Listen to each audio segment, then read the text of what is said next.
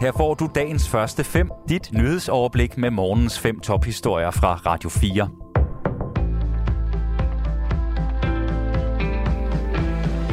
Det er fredag den 3. juni. Mit navn er Mathias Bunde. For mange patienter og pårørende ender det i en jungle, når de klager over sundhedsbehandling eller personale. Det viser en rundspørg blandt danske patienters 23 medlemsforeninger.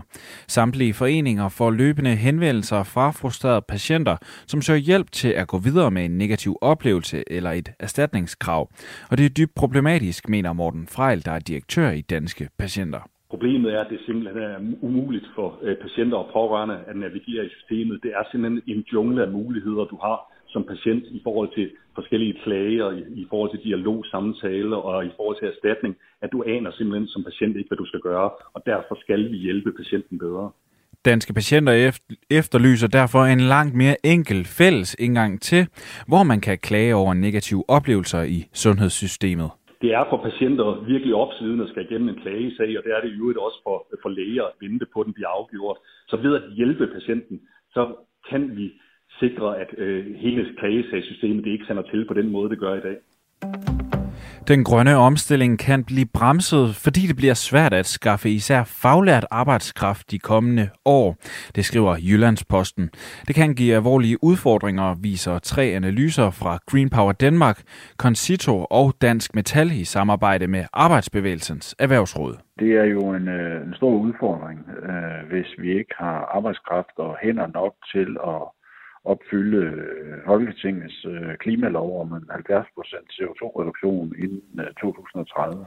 Det siger Jan Hylleberg, der er vicedirektør i Green Power Danmark. Ifølge brancheforeningen så giver den grønne omstilling et øget behov for, hvad der svarer til 45.000 fuldtidsstillinger årligt frem mod 2030. Og værst der står det til for de faglærte, som dækker over cirka halvdelen af det beregnede behov. Derfor der foreslår Green Power Danmark, at man sammen med Folketinget og arbejdsmarkedets parter får lagt en plan. For ellers så risikerer vi jo, at den grønne omstilling bliver forsinket og går i stå. Så det er et spørgsmål om at få, få lagt en, en plan, der sikrer, at øh, de her kompetencer de er til rådighed. Fortæller vicedirektør i Green Power Danmark, Jan Hylleberg. Grønland beder nu Danmark undersøge den kampagne for prævention, hvor cirka halvdelen af landets fødedygtige kvinder fik opsat spiraler. Det skriver det grønlandske medie KNR. Henrik Møring fortæller mere. Konkret beder parlamentet om en uvildig udredning af de danske sundhedsmyndigheders svangerskabsforbyggelsespraksis i Grønland i årene omkring midten af 1960'erne til udgangen af 1991. Sagen er blandt andet blevet beskrevet af DR og i flere artikler. En rapport fra 1965 viser ifølge KNR, at der årligt blev født 500 børn uden for ægteskab i Grønland. En tredjedel af møderne var under 18 år. Kort efter begyndte kampagnen, hvor tusindvis af kvinder og børn ned til 13 år ifølge DR fik opsat spiraler, mange uden samtykke. Her fremgår det, at spiralerne var myndighedernes strategi for at nedbringe befolkningsvæksten i Grønland. Fra 1966 til 1970 blev der opsat 4.500 spiraler. Det svarer til halvdelen af kvinderne i den fødedygtige alder i Grønland i den periode. Indgrebene fortsatte også i tiden efter 1970. Fortalte Henrik Møring. I dag har krigen i Ukraine været i gang i 100 dage, og krigen den har forvandlet Europa. 10.000 mennesker er blevet dræbt, og de økonomiske omkostninger har været enorme. Store dele af Ukraine ligger i ruiner, og hvis krigen den fortsætter i et år, så vil 90 procent af Ukraines befolkning på knap 44 millioner leve under eller lige over fattigdomsgrænsen. Det vurderer FN's udviklingsprogram UNDP.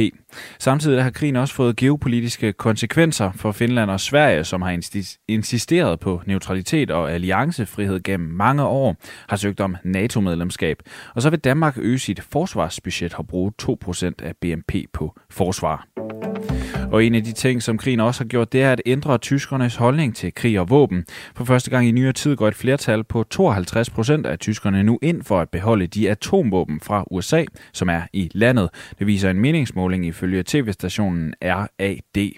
For et år siden var det kun 14 procent, som var tilhængere af atomvåben i Tyskland. Det præcise antal amerikanske atombomber i Tyskland er ikke offentligt kendt, men det skyndes, at der aktuelt er 20 atomsprænghoveder i landet. Dagens første fem er tilbage igen mandag morgen. Hvis du har brug for en nyhedsopdatering inden da, kan du altid fange os i radioen, på nettet og i vores app. Vi høres ved til dagens første fem fra Radio 4.